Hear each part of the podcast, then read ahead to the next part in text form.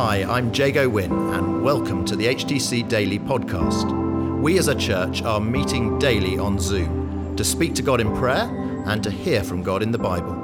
For those of you who can't join us live or who want to listen again, we're featuring the daily Bible thought, and we're also including how we're being encouraged to pray each day. Today, it's Alan Searle. So, welcome to a new book. This is Paul's second letter to the fledgling church in Thessalonica, Greece. And we're in the first chapter, verses 1 through 4. And in the coming days, we'll hear him teach on sanctification, which is the work of the Holy Spirit in us that makes us holy or set apart.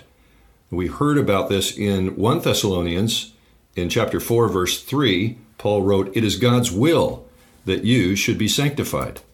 So, with that idea in mind that we should be sanctified, let's turn to the passage and spend a few moments thinking through just what that means.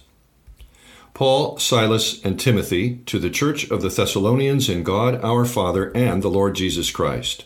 Grace and peace to you from God the Father and the Lord Jesus Christ. We ought always to thank God for you, brothers and sisters, and rightly so, because your faith is growing more and more, and the love all of you have for one another is increasing. Therefore, among God's churches, we boast about your perseverance and faith in all the persecutions and trials you are enduring. Sanctification was a theme in 1 Thessalonians, where it's described as God's will for us. And it's one of those great Christian words, sanctification, but what does it mean exactly? Well, here's one definition Sanctification is the process of becoming more like Christ as the Spirit purifies our hearts and minds through repentance, prayer, and spiritual practices. Sanctification is a process, not an event. Think lifetime learning. Now, a little further on in this letter, we'll read that God chose us to be saved through the sanctifying work of the Holy Spirit and through belief in the truth. So, here are the steps in order. One, God chooses us to be saved. Two, we receive the Holy Spirit to do his work of sanctification. And three, we then believe in the truth. We accept the good news of the gospel. One, two, three. So make note of that as we return to today's passage. The praise offered for the Thessalonians is because their faith is growing more and more. Now that shows us that the Holy Spirit is working in them.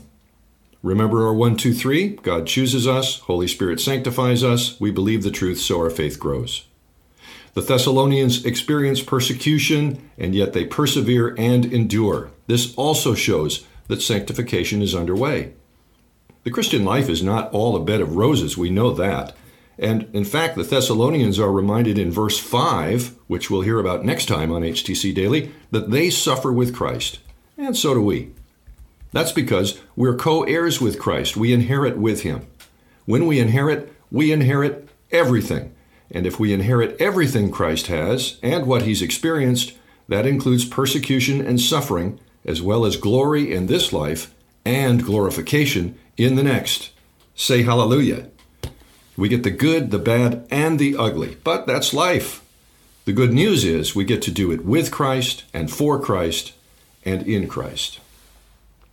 Let's think about ourselves now and our own congregation. Where are we on this road of sanctification? At Weekend Away, we celebrated some present who had been at HTC 30, 40, even 50 years. I know of someone who's been a member since 1962. That's 60 years, almost as long as I've been on the planet. We also heard that half our congregation has only joined within the last two years. So, we as a church have many people who are young and many who are young in the faith. And age may have nothing to do with that.